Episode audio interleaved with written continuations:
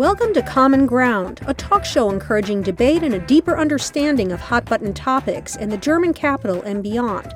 I'm your host, Soraya Sarhaddi Nelson.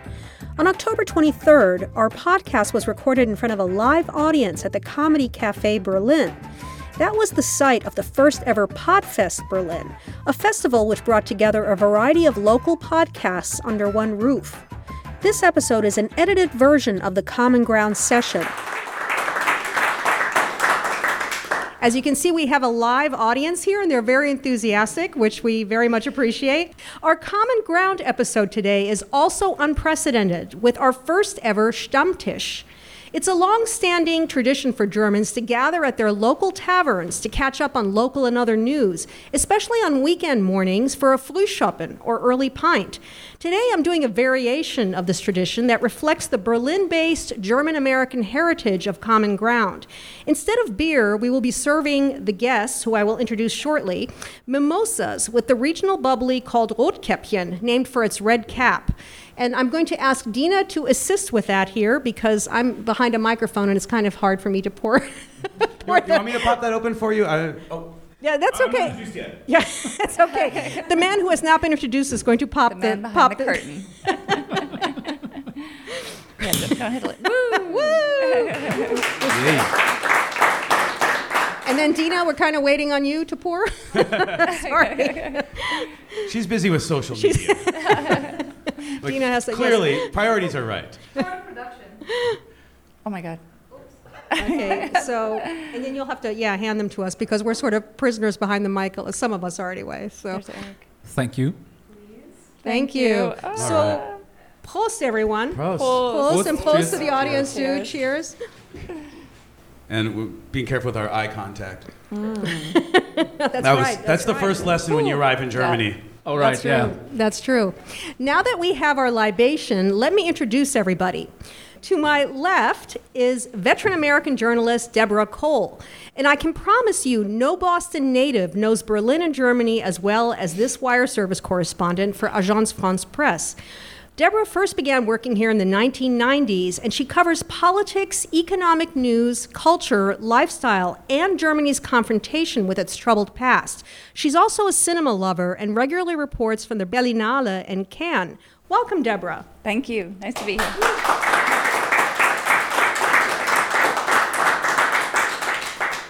And immediately to my right is German comedian, filmmaker, and digital artist Georg Kammerer, also known as Georg FK. He's a former mayoral candidate here in Neukölln and has written and directed comedy segments for shows such as Browser Ballett and Die Heute Show. His journalism experience includes writing columns for leftist papers like Neues Deutschland and Konkret. Welcome, Georg. Hi.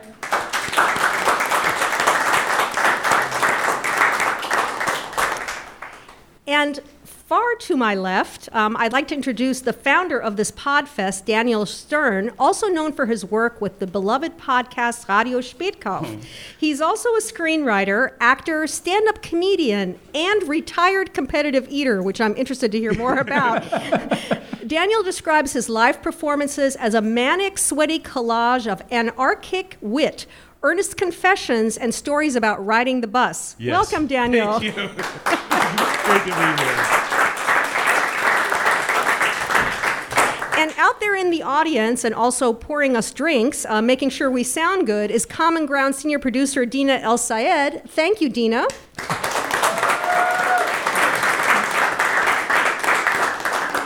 And last but not least, uh, certainly the, the gentleman who was there with the headphone in the backgrounds, making sure we all sound wonderful, is Matt Brooks. Thank you, Matt.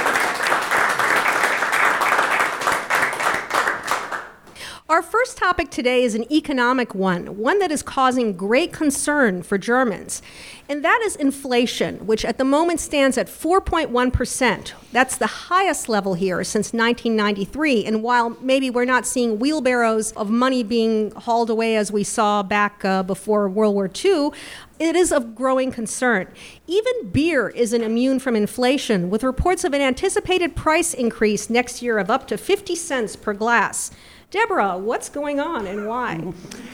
Well, yeah, this isn't the, the, the funniest start to the uh, to the podcast. It's actually a, an almost tragic one. But um, yes, beer is in, in Germany is, is about to get a lot more expensive, um, and uh, there are lots of reasons for that. I mean, it has to do with this kind of perfect storm of, of course, the pandemic and also uh, raw materials getting more expensive, uh, Is- energy prices. Yes. Sorry, is, is this perfect storm of the pandemic meaning that everyone was drinking a ton during it? Well, interestingly enough, apparently beer was not the thing that people were drinking. So beer sales went way, way down during the pandemic, which Oh, so I- everybody like learned how to make craft cocktails at home.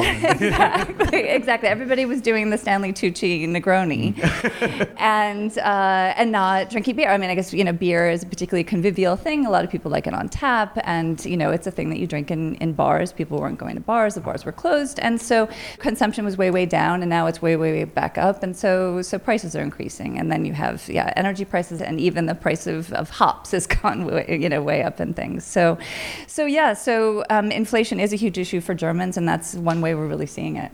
And we're adding to the problem by having Rotkäppchen Sekt at a Stammtisch. Right. Instead of beer in the, in the morning, yeah. Maybe maybe there's like a supply like if could could the government intervene to like install taps in people's homes, thereby. Well, I was going to ask you what he thought the Berlin response was going to be to this. The Is next that, do you think that's the option, or the the thing, or should there be protests about this in the streets? um, I'm probably not the ideal person uh, to ask because I wasn't drinking much beer before the pandemic. I don't like beer particularly. Is that a It's one of the one of the many not so German things about me, I believe. um, yeah, the Berlin solution. I mean, I don't know. They didn't say anything about Sternburg in the article. I think it's like three of the main breweries. So I think as long as Sternburg right? like like stays strong, Berlin is fine. I mean, I, Like- also there's like the German solution versus the Berlin solution because those are two very different countries. Yeah, uh, for sure. Right. I mean, we've got to like. so Daniel will ask you about the German oh, solution. Yeah. then. Well, Oh, the- yeah. I mean, Well, I have an answer. C- c- can I just? Yes. I mean, I mean, the German solution is going to complain a lot and then just accept it. Right. Well, don't we need like a, a, a robust, medium-sized business infrastructure uh, with cars to drive beer around everywhere? Is this sort of like isn't that sort of the national economic response? The local one is yeah, uh, protests and I mean. Back in the day, right? There's old Berlin where we would light cars on fire, and that would solve it. And then there's new Berlin where it's like a startup and like you know beer. Like yeah, we keep beer in the fridge, and like that's that's part of our brand. So like that's the new Berlin, I think, solution. Does anyone here work at a startup? Does anybody have stuff in their fridge? Is there, does anyone here have a job? Uh, Wow. Um, yeah. So this is comedy is new for these two journalists sitting here. So anyway, But um, I, at least not intentional. we're comedy. here all week, Soraya. We're here all week. Exactly. Um, At some point, you just have to gag us if it's like. Yeah. So, you Daniel, you were talking a bit about you know how Berlin is now versus the way it used to be when people lit cars on fire. So I'm wondering if you see the new federal government as dealing with the inflation and the beer issue, obviously, which is important. wow, that is a question for someone uh, better read than I. My, I, I only, I only cover news up to the city level. Like I literally, I like, I know, I know Merkel was in charge and now she's not. she still is That's actually. um, you know, but I, I is the new coalition. I mean, how bad is this inflation really? Like you said, there's no there's no wheelbarrows full of money. But then again, like now we're allowed to use digital payment in the city, which was illegal until I think about three years ago. So it could be that they're just sort of digital wheelbarrows of right. You can you don't physically see it. Um, It's on the blockchain, right. whatever that means. yes, I. Uh, that's also in the startup, uh, right? We have free beer and blockchain. Yeah. Um, I feel like the big issue with inflation is panic, right? So my answer is, yeah, we're fine. Because we are not panicking. Right. And then we solve it. And then as long as we're all confident, inflation will not destroy our economy. Well, hopefully you're right. We will come back for another episode if you're not. So, um, but Deborah, actually, he brought up something. Uh, Daniel brought up something that was interesting, and that was, um, you know, people who know what's going on with the coalition, and you certainly would be that person. You and other uh, of our fellow journalists have been covering many press conferences, more than you care to think about, I'm sure, during the struggle to form a federal government. So, what are the prospects for a coalition, and will it be before Angela Merkel claims the title as the longest-serving chancellor? Well, it looks um, like things are going a lot faster than anyone expected. I mean, we were all sort of digging in for a hard winter of, you know, overnight talks and sitting in parked cars in front of, you know, um, various Congress centers where they were going to fight it out through the night, and instead it's been this well-oiled machine. And I actually, right after the election, took my first trip to the states since the the pandemic, thinking, okay, well, you know, they're just going to be squabbling among themselves and come back, and you know, the thing's almost uh, in place. So, I mean, they have some some important things that they still need to work out, including who's going to be finance minister when we talking about the issue of, of inflation. But uh, I think they'll they'll work that out, and everything else is pretty much in this, you know, uh, preliminary agreement or you know, look, heading towards a compromise. So they've said this week that they plan on electing Olaf Scholz, the current finance minister and uh, the Social Democrat candidate, um, as chancellor in the week of Nikolaus. So that's sort of the German pre-Christmas uh, on December 6th. And so, you know, we, we journalists may be looking forward to a kind of quiet Christmas. Oh, that would be a first, I think, at least in the recent years. Knock on wood. Georg, but do you think this government can get anything done? I mean, as we've read in recent days, they can't even decide on where to sit next to each other in the Bundestag.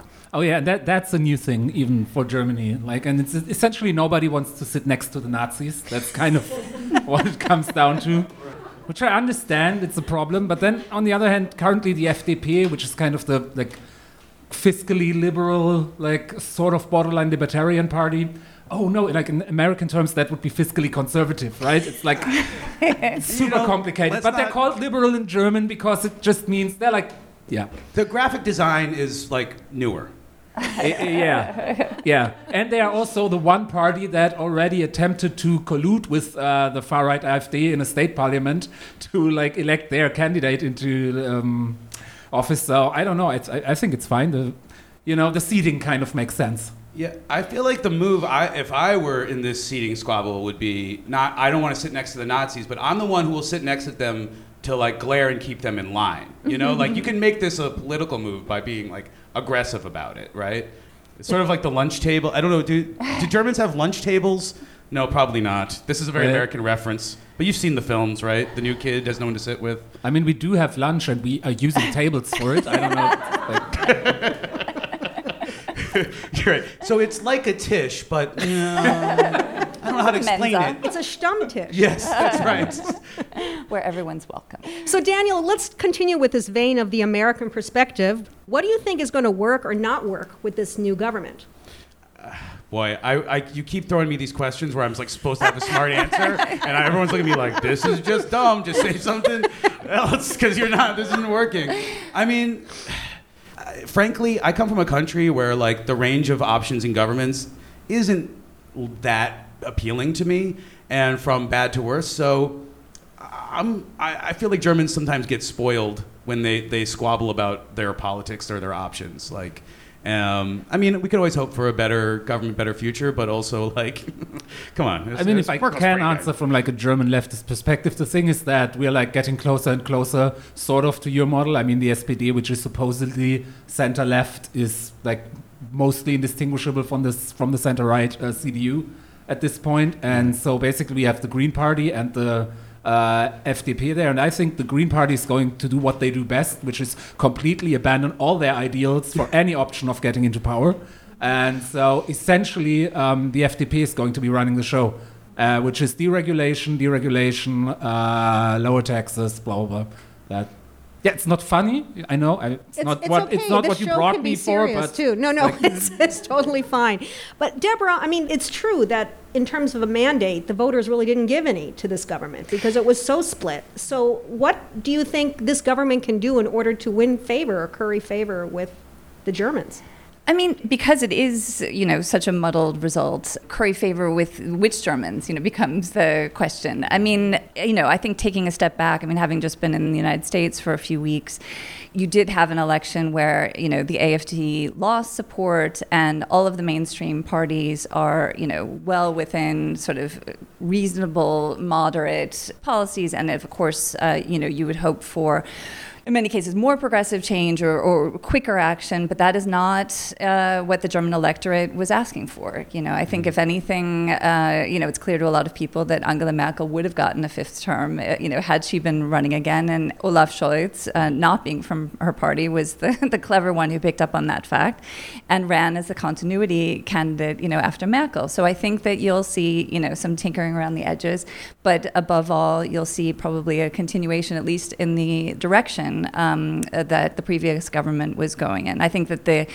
Greens, you know, will be able to uh, to implement, you know, some changes. For example, getting out of coal a little bit faster than was originally planned. You know, by 2030. Uh, they had to already give up on their plans for introducing a nationwide uh, speed limit, you know, so it's going to be a lot of compromise. But one thing that did, you know, strike me being in the States is how gridlock things are. And something that Georg was just mentioning, you know, the fact that the FDP is going to have a lot of power because, right, they are the ones who kind of, you know, jumped uh, from the, the right end of the spectrum to, to the left to join this coalition. You know, they may have a kind of power a little bit like, you know, Senator Manchin, you know, has right now that if they say no, they really, you know, they could blow up the government at any point. So I think it, it is going to be a rockier, you know, few years to come than we've gotten used to in these 16 years of Merkel. She had a, obviously a few crises too, and there were moments when it looked like the CSU, you know, could blow up the government. But you know, Germany's never had um, this kind of three-way coalition before, and so um, yeah, you know, it's gonna, it is gonna mean some changes and I think some turbulence. Wow, that's actually what I, I meant to say. uh, I was like, if you could just, yeah. I, I, I think I think Go ahead, Daniel. one one of the things I, for me, is like Merkel's kind of the only like the leader I've ever known here, and I feel like from the Americans' perspective, I, I think she she shifted how a lot of people, or in this time, shifted the identity of what Germany is internationally into Americans, and I feel like like Scholz is at least like that's more like what an American. Uh, you know, expects. So that's uh, something that they'll they'll enjoy again. I don't know. And just to add uh, one thing for those people who might not know, the FDP are sort of what I would call the German libertarians, I guess, in a, in a way, sort of. They're liberal Democrats. I mean, they're, they're definitely for deregulation, and they are the smallest party in this coalition. So it says something to say that they're going to be wielding und- uh, or disproportionate power.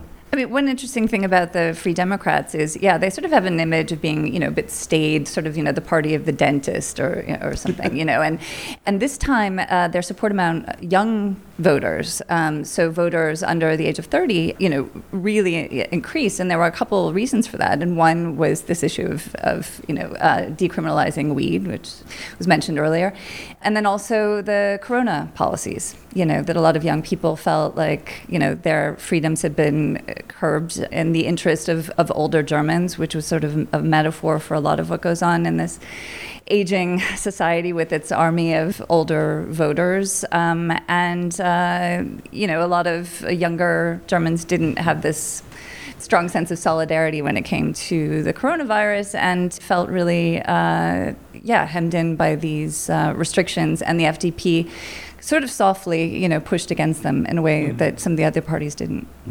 I feel that's kind of a cycle that we see with the FDP every like 10 to 20 years is they essentially they get into power and they do all like their for supposedly libertarian party very crony politics of like yeah like being doing good stuff for dentists car makers hotels and so on and um, then they get voted out and they completely leave all their uh, lose all their seats and power and whatever and just a few years later, when everybody has forgotten, they kind of latch on to what is whatever is perceived to be the freedom issue, Right. whether it's data privacy, legal weed, which are good things, or looser corona restrictions, which is, which is a terrible thing. Or six years ago, when they Yeah. were all about keeping Tegel open, that was the first Yeah. time like they got on my map. I was like, "Oh, these guys know what they're talking about. Well, tell me more." They got the cool pink logo. Yeah, I'm all about FDP. And then I was like, "Oh no, no." and obviously, you mentioned the speed limit, which it just like the speed limit is is the German gun control. That's Aha. like literally what that is. It's like a huge uh, amount of the people would be in favor of more regulations. It would like instantly lead to fewer deaths, but we can't do it because something something freedom. Right. Yeah. Yeah. I mean, I think uh, that, yeah, that applies to the speed limit, but also just generally the relationship with cars. You know, there is an irrational, you know, uh, attachment to, to cars in this country, which a lot of people and and Georg just did. You know, compared that to large minority of, of Americans' obsession with with guns and resistance against um, against gun laws. And I do wonder how much the, the government, the new government coming in, is going to be able to do to to change that. It's just such a massive um, mentality issue that goes beyond policy. Well, this is actually a good time to segue to the next topic, which is about transatlantic relations and about how Americans and Germans do things and, and how they perceive each other. So I'm going to start with Georg and ask you about tensions between Americans and Germans having been rather high in recent years, especially under Donald Trump. How do you see the relationship now under Joe Biden? Oh, uh, yeah, that's tough. Um, uh, I think there was a thing with Trump that happened with Bush Jr. in a similar way, just more so with Trump, which I guess it's way to describe this president. Um, so I, I think a, on a subconscious level, Germans kind of love to have like a stereotypical dumb right-wing American president because it just um, it makes it easier for us to have like a position on America because they are no like they are dumb and fat and love guns. Ha ha ha. When they have a liberal president, I think we really have to face the I guess the ambiguity of the relationship. That um, yeah, I mean, it kind of sucks what you guys are doing internationally, and you have way too much power. But also, you uh, kind of uh, are the reason we even have democracy today.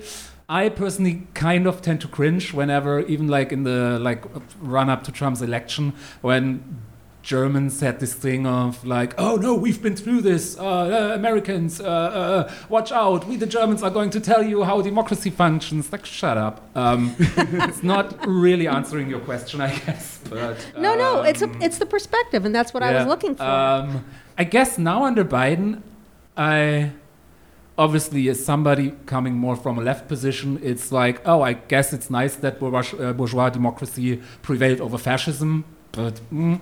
and I think from what I see in Germany, I think there's a lot of indifference towards Yeah. Biden. It's like really we were kind of like weirdly into Trump for some of the reasons I just mentioned. It was a show to say the least, um, and now it's just yeah that Biden guy whatever. Uh, Daniel? Yeah, I mean, one of the things, one of the really amazing things about Germany is that politics is largely not a spectacle to be like uh, for entertainment value. Um, and I think that that helps the political process a lot. And America could be great. But yeah, I mean, I think the attitude here is like Biden, sure, whatever. Um, whereas, you know, uh, I have a range of German friends and acquaintances, but you know, I had like the Hausmeister, who's one of the only people I speak German with. Who, um, you know, he under Trump, every time I'd see him, he'd be like, "Pew pew pew, Trump," and I was like, "Oh, cool, that's the two words you know in English." And I, I honestly, I never figured out if he meant that as a compliment or to make fun of me. Like I'm like, ah, you know that uh, if- I mean, expats that thing where you just sort of freeze and it's kind of like a smile, but your mouth is open and you're just like, I get this conversation. Um, but you know, I like the president's is something that's sort of changed my relationship to Germany and vice versa. Like I remember uh, under Bush being in Thailand, being a, I was raised to be unpatriotic, um, and I was saying something awful about my own country. And like an older german tourist was like hey actually no thank you for um, like defeating fascism or whatever. You know he, he said something not like that not like a sarcastic millennial but um, you know earnest about like america's role and how he was grateful for it. And i was like yeah but you know how long can we really get by on that? And so like that but that was a moment where i was like okay there's that's that's a that changed my view of that. And then i moved here in an obama era or during uh, after i forget um, but uh, you know and and that Well, first things started to deteriorate then. I mean, in terms of the tensions, they started to rise even during Obama's time. I mean, we but during that NSA first scandal. you know when, if you were tra- an american traveling on europe during like the beginning of the first obama administration you got free shots sometimes like you could just be in prague and someone As would be like, opposed to the explain why Trump was elected. I had to explain that so many times in the last four years. Yeah, it's it's for sure. And I mean, I just tried to, you know, Germans were also like in the beginning when, when Trump was elected, and I was emotionally distraught because I didn't under, I thought something had changed in America, and that that wasn't a result of everything that America was designed to be. Um, they were very sympathetic. They're like because they saw me as someone who was like having the identity of a weirdly haired, horrible person thrust upon them, and they're like, no, I know what that's like. uh, that's tough for you, uh, but you'll get through it. And that, that was great. Deborah, do you agree with this? Or, or let me ask even if, if there are any missteps that you see on the part of the Biden administration or on the part of the German administration in terms of this transatlantic dance? I mean, having just been in the States and, and talking to Germans uh, all the time, I'm married to one, and, and uh, have, you know, a lot of friends here who follow America closely and have deep, sort of, you know, affectionate, lifelong ties to the States. I mean, I think that just, you know, not having a toxic, you know, trash fire on your phone every morning when you wake up has been a massive relief. And that I think a lot of people are kind of bas- a lot of Americans as well um, are are basking in the luxury of it just you know not being quite so horrible, and that you can just kind of tune it out. Um, of course, that's dangerous, and I think it's you know discourage political participation, which you know we may pay the price when the midterms uh, come around. But um, you know there is this just like okay, we can turn down the volume on that, and that is a relief to a lot, a lot of people.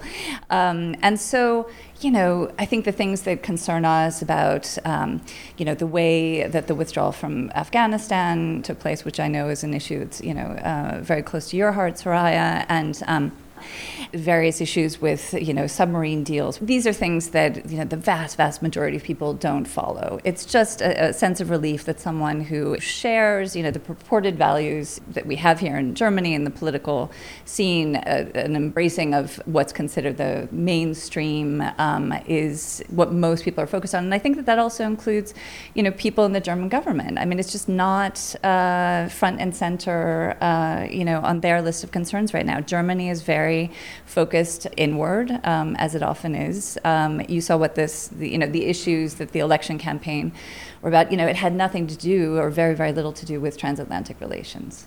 That's true. So then let me ask this question before I open it up to the audience.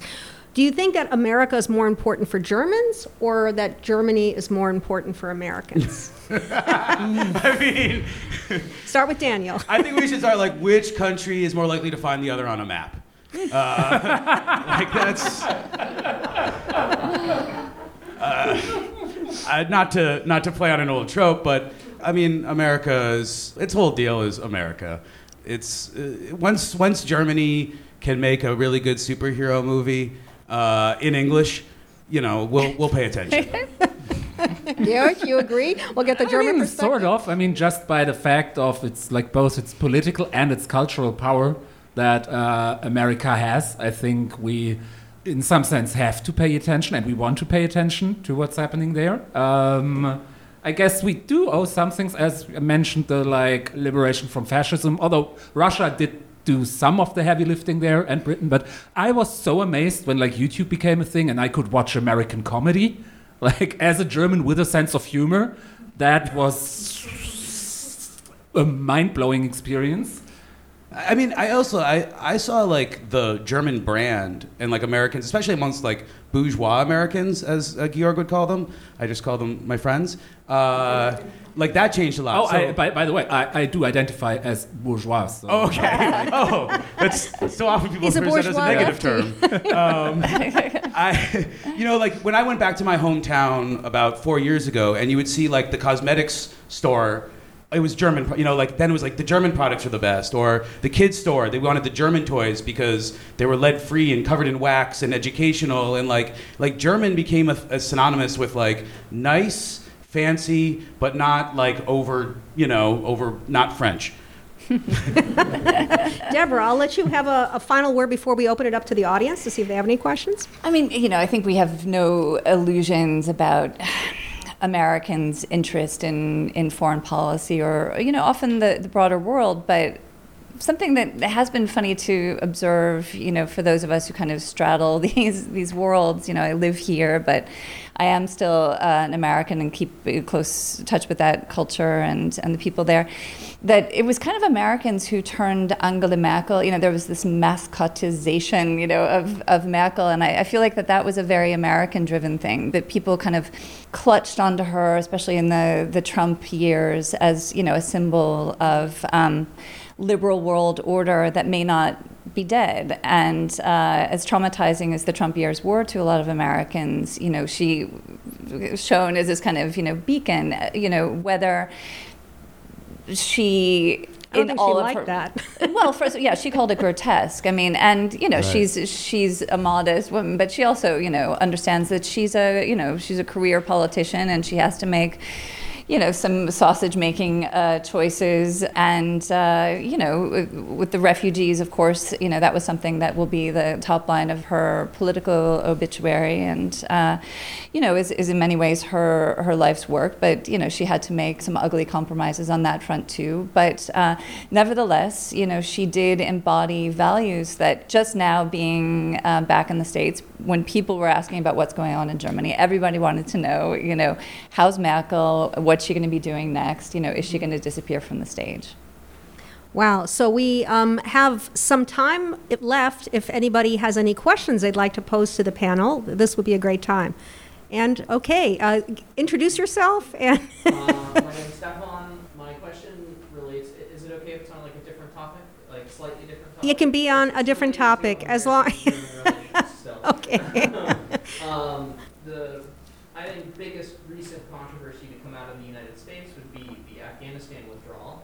And I'm curious as to, um, your impression of the German response to that, given that Germany was also involved in the withdrawal. Do you think Germans are more focused on how Germany acted in that, or more focused on how America acted in that? So just to repeat that question a little bit, or to uh, uh, make a synopsis because it's not on mic, you're not on mic. Um, basically, uh, how the Germans view the uh, withdrawal from Afghanistan. Do they see it more from what America did, or are they focused on what the Germans did and how that went down? And uh, who would like to take a stab at that question?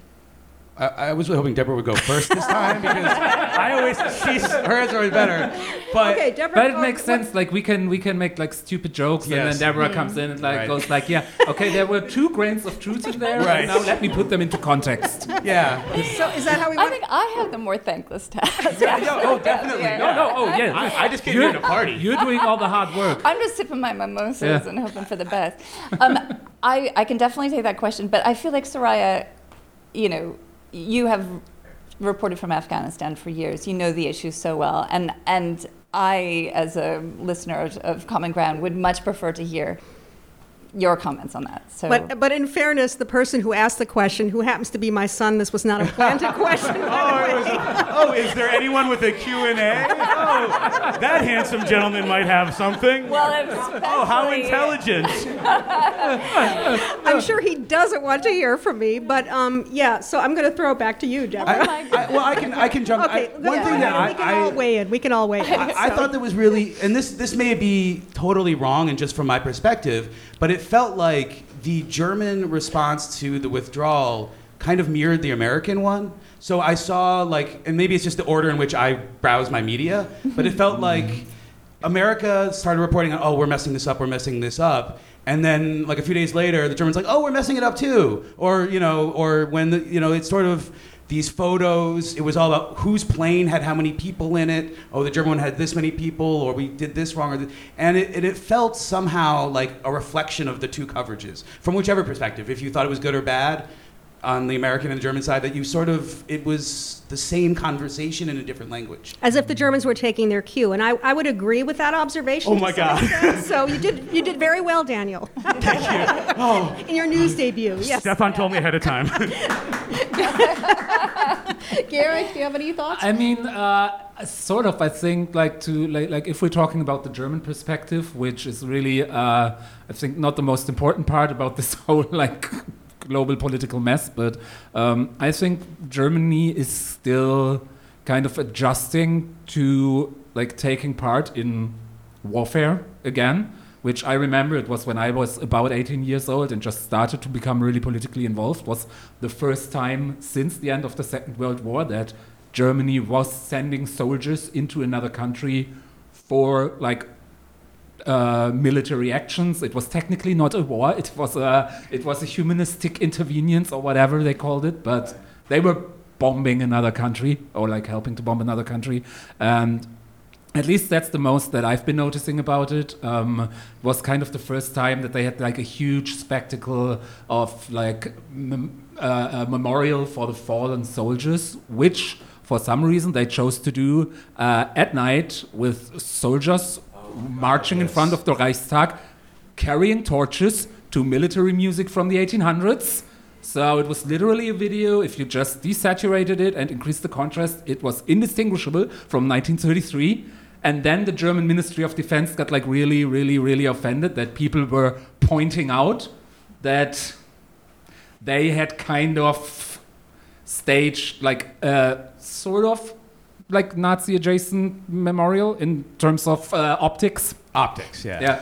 I, yeah, I saw Uh, that Well, video on that's mute. and I an was like, oh, no. interpretation. I don't know if I agree wholeheartedly with that. I mean, but there's no doubt that Germany remains very uncomfortable with its military past, and um, we saw some of this in Afghanistan when I was there. Uh, you know, it was it was difficult. The Germans actually uh, were in a part of the country where they were doing, and in fact, the, the development strategy the Germans had, which was uh, involving Afghans much more in that. They did much better, I thought, than the Americans, who spent a lot more money and got less done because they just were too busy following rules. USAID, which is the development agency in the United States, you know, they, when they would let a contract, it was less about involving local people uh, than than it was uh, when GIZ did it, or back then GTZ.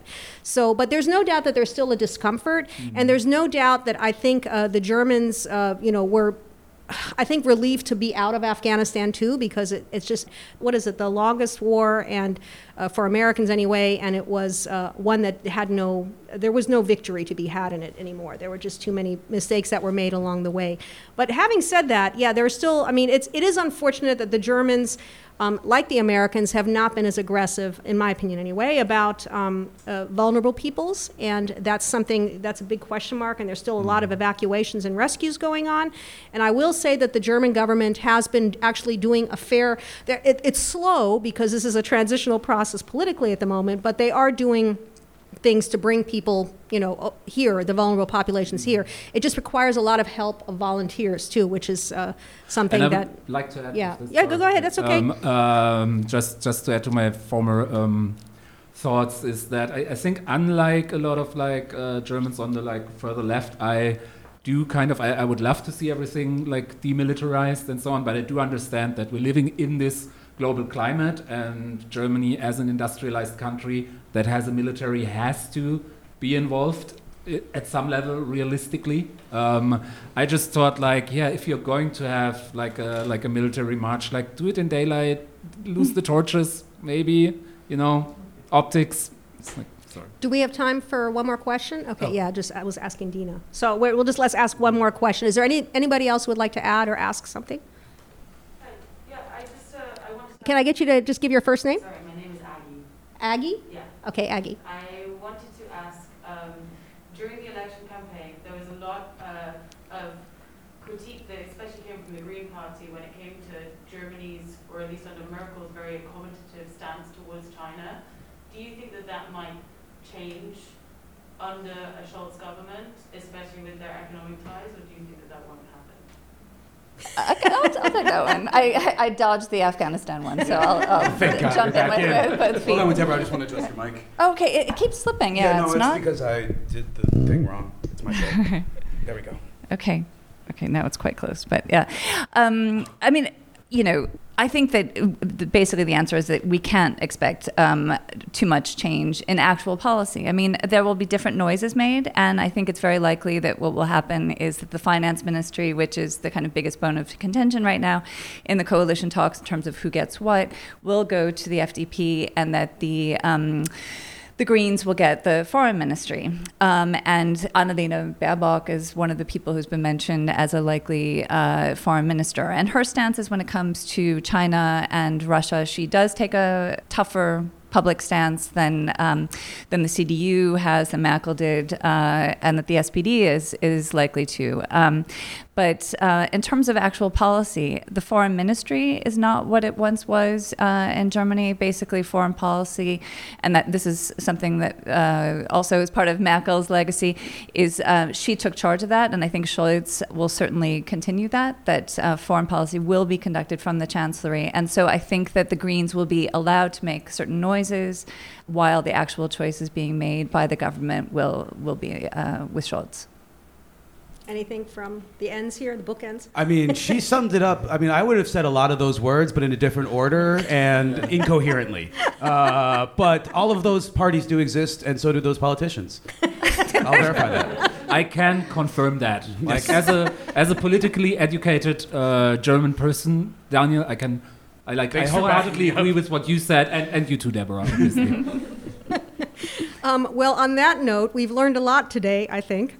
Thanks so much to my guests, AFP correspondent Deborah Cole, comedian Georg Kammerer, and Podfest Berlin founder and performer Daniel Stern, and uh, retired overeater? No, what is it? No, that I'm still doing. Thank you so Some- much. It's like an honor to be on this show. I really appreciate Well, Thank you very thank much. you for all thanks, of you. Soraya. Thanks, and and again, a big thanks to our senior producer Dina Elsayed, and our social media editor is uh, Stefano Montali. Thank you to Matt Brooks, the audio engineer for today. Common Ground is made possible through a grant administered by the German Ministry for Economic Affairs and Energy. Thank you to our partners, the German Marshall Fund of the United States and the Goethe Institute. And a big thank you also to Jamie Johnson from City Starling's blog for writing about Common Ground. Check out her blog for expats in Germany. All of our episodes are available wherever you get your podcasts. And be sure to check out our website, commongroundberlin.com. Thank you, everyone, so much for being here.